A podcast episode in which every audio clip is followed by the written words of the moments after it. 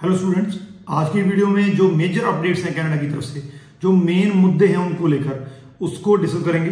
Processing time हो गया biometric हो गया ट्रेवल हो गया, इसके अलावा रिवोक ऑफ़र लेटर्स जो हैं, उसके बारे में डिटेल में डिस्कस करेंगे। हालाँकि ये मुद्दे जो हैं, वो लगातार चले आ रहे हैं, लेकिन इस पे टाइम टू टाइम अपडेट होता रहता है। तो इन मुद्दों पर जो बिल्कुल लेटेस्ट अपडेट है, वही मैं आपको इस वीडियो में बताऊँगा। वीडियो को एंड तक देखिएगा, लेकिन उससे पहले हमारा यूट्यूब चैनल ज़रूर सब्सक्राइब कर लीजिए, क्योंकि इस पे आपको ऐसी ही इंफॉर्मेटिव वीडियोस देखने को मिलती हैं। तो स्टार्ट करते हैं प्रोसेसिंग टाइम से। स्टूडेंट्स का सबसे बड़ा क्वेश्चन ये है कि जैन इनटेक पॉसिबल हो पाएगा कि नहीं आ पाएगा?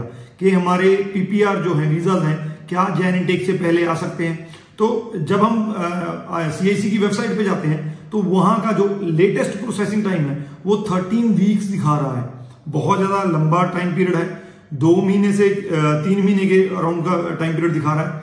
और इसमें मैं एक बात बताऊँगा आपको, जो वहाँ पे रिफ्लेक्ट होता है टाइम मान लीजिए थर्टीन वीक्स है, वो तब से शुरू होगा जब आपकी बायोमेट्रिक हो जाएगी। तो बहुत से स्टूडेंट्स ऐसे हैं जिनकी फाइल्स लॉज हो चुकी है या लॉज होने वाली है, लेकिन उनकी जो बायोमेट्रिक है, वो अक्टूबर के एंड या नवंबर में है। तो उनके लिए तो और भी सिचुएशन जो क्रिटिकल है। लेकिन यहाँ पे मैं बता दूँ कि आपको 13 वीक्स की जो डेडलाइन वहाँ पे दी हुई है, जहाँ टाइम पीरियड दिया हुआ है उस पर जाने की ज़रूरत नहीं है, क्योंकि ये एक टेंटेटिव होता है, ये एक एवरेज टाइम पीरियड होता है। तो ज़रूरी नहीं है कि थर्टीन वीक्स हो। बहुत से स्टूडेंट्स ऐसे होंगे जिनकी प्रोफ़ाइल कम्प्लेक्स नहीं होगी। सिंपल प्रोफ़ाइल होगी। टेन प्लस टू पास है एट्टी परसेंट मार्क्स है सिक्स पॉइंट फाइव बैंड है, और जिनका जो जो कोर्स है बिल्कुल रेलिवेंट होगा।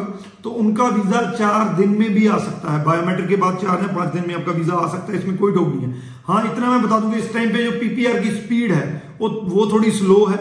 उतनी बड़ी गिनती में जो है रिज़ल्ट नहीं आ रहे हैं जितना हम एक्सपेक्ट करते हैं। तो आने वाले टाइम में मोस्ट प्रॉब्ली क्योंकि जैन इनटेक उन्हें अगर वो ऑन कैंपस जैन इनटेक करते हैं तो उन्हें भी पता है कि स्टूडेंट तभी अटेंड कर पाएँगे, अगर उनको वीज़ा दिए जाएँगे। तो आई होप कि विद इन दिस मंथ ये स्पीड ज़्यादा हो सकती है। लेकिन यहाँ पे मैं बता दूँ कि कोई टाइम फ्रेम नहीं है। बहुत से स्टूडेंट्स का क्वेश्चन होता है कि मेरा जुलाई में हुई थी फ़ाइल लॉज मई में हुई थी, कब आएगा? तो ऐसा कुछ नहीं है। टाइमलाइन यही है कि अप्रैल के बाद के जो हैं इवन के अगस्त के स्टूडेंट्स हैं जो, जिन्होंने जुलाई अगस्त में अप्लाई किया था, उनके भी वीज़ा आ रहे हैं। सो मिक्स है, किसी का मार्च में अप्लाई हुआ था, उसका वीज़ा आ रहा है, किसी का अगस्त में अप्लाई हुआ था, उसका भी वीज़ा आ रहा है। ट्वेंटी ट्वेंटी वालों के भी वीज़ा आ रहे हैं। तो इसमें कोई फ़र्स्ट कम फ़र्स्ट सर्विस वाली बात नहीं है कि आपने पहले फ़ाइल लगाई आपका पहला आया।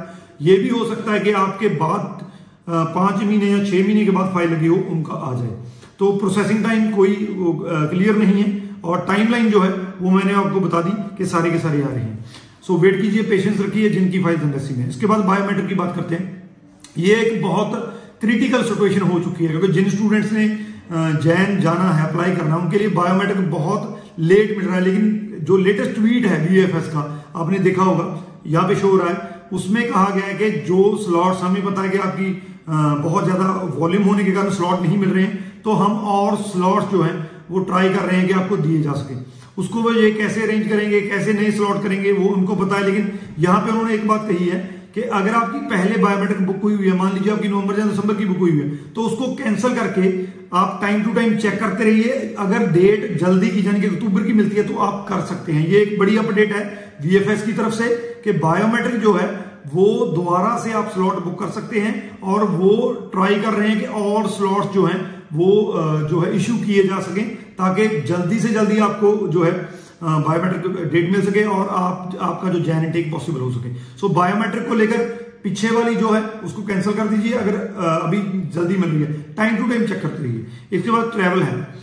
ट्रैवल जो है इस टाइम पे वो स्मूथ ऑलमोस्ट हो चुका है। जितने भी स्टूडेंट्स ने जाना है चाहे आप इंडायरेक्ट रूट के थ्रू जा रहे हो चाहे जो डायरेक्ट फ्लाइट्स ओपन हो चुकी हैं उसके थ्रू जाना है।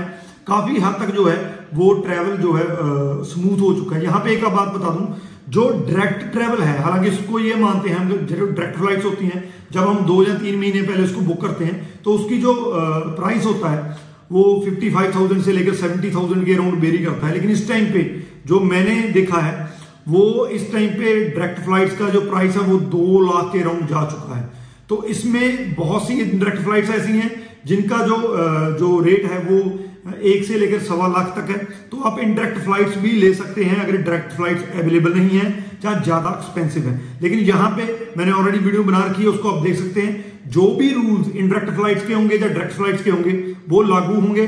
आपने बिल्कुल उनको फॉलो करना है। अगर फॉलो नहीं करेंगे तो आपको दिक्कत आ सकती है। सो डायरेक्ट फ़्लाइट भी ले सकते हैं इनडायरेक्ट भी ले सकते हैं। आप अपना कन्वीनियंस देखिए प्लस एक्सपेंसेस आप चेक कर सकते हैं कि कैसे लेकिन इसमें ट्रेवल में मैं एक बात और बता दूँ।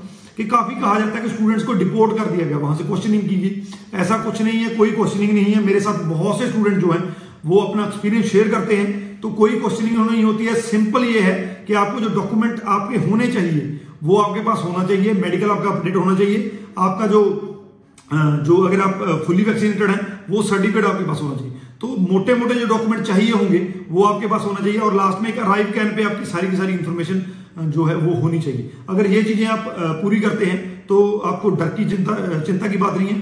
आपका जो है कोई आप ट्रैवल जो है आपका स्मूथ रहेगा। लास्ट में रिवोक्ड ऑफ़र लेटर इसको लेकर बहुत ज़्यादा जो है, वो प्रॉब्लम क्रिएट हो चुकी है। जो लेटेस्ट बिल्कुल लेटेस्ट इन्फॉर्मेशन मैं आपको दे रहा हूँ रिवोक ऑफ़र लेटर पे है। कॉलेजेस ने ये कहना शुरू कर दिया कि हमने रिवोक दो वजह से किया था। पहली स्टूडेंट्स को हमने मेल सेंड की, चाहे वो ऑनलाइन जो है स्टडी को रजिस्ट्रेशन करने के लिए थी जहाँ कोई सर्वे फॉर्म दिया गया था, जहाँ अपना स्टेटस जो है फ़ाइल का वो बताने के लिए था तो उन्होंने अगर उसको रिवोर्ट नहीं किया तो हमने रिवोक किया पहला। दूसरा दूसरा वो ये कह रहे हैं कि जिन स्टूडेंट्स ने तो पूरी फ़ीस पे कर दी, उनका हमने डेफर या तो कर लिया जा कोई और उनके लिए प्रोविज़न कोर्स चेंज कर दिया, लेकिन जिन स्टूडेंट्स की फुल फ़ीस यानी कि एक साल की फ़ीस पे नहीं थी उनको हमने रिवू कर दिया। सो so, ये दो जो जो एक्सप्लेनेशन हैं वो जो कॉलेज की तरफ़ से आई हैं। लेकिन यहाँ पे मैं आपको बता दूँ कि अगर आपका ऑफ़र लेटर रिवोक हो चुका है तो आपके पास दो ऑप्शन हैं। पहली ये है कि कॉलेज को पूछिए कि सेम इनटेक में अगर मैं कहता आपको रीअप्लाई तो करना ही पड़ेगा अगर रिवोक हो गया तो रीअप्लाई करना पड़ेगा। तो आप कॉलेज को पूछ सकते हैं कि अगर मुझे आ, कोई और कोर्स मिल सकता है तो आप उसमें जा सकते हैं। दूसरा नेक्स्ट अवेलेबल इनटेक जो है अगर ये इनटेक आपका मिस हो रहा है तो नेक्स्ट अवेलेबल इनटेक में आप जा सकते हैं। लेकिन यहाँ पे एक चीज़ का ध्यान रखना है, जिसका भी ऑफ़र लेटर रिवोक हो चुका है, चाहे उसकी, उसको कॉलेज में पीपीआर आ चुकी है, चाहे फ़ाइल एम्बेसी में है, आप जो है सेम कॉलेज रखिए अपना, क्योंकि अगर आप डीएलआई चेंज करने की कोशिश करेंगे, आपकी पीपीआर आ गई है वीज़ा आ जाएगा तो आप ट्रेवल नहीं कर पाएँगे। डीएलआई चेंज अगर हम कनाडा के आउटसाइड करते हैं तो हमको री एप्लीकेशन करना पड़ता है, आपको एप्लीकेशन दोबारा से लगानी पड़ेगी अदरवाइज़ आप ट्रेवल नहीं कर पाएँगे। इस चीज़ का अपने ध्यान रखना है। तो ये प्रोसेसिंग टाइम को लेकर बायोमेट्रिक को लेकर ट्रेवल को लेकर रिवोक ऑफ़र लेटर को लेकर जो बिल्कुल लेटेस्ट इन्फॉर्मेशन मेरे पास थी, वो मैंने आपके साथ शेयर की। वीडियो का राइटिंग अगर कोई क्वेश्चन हो तो नीचे डाल दीजिए। Rajvi Chahal thank you so much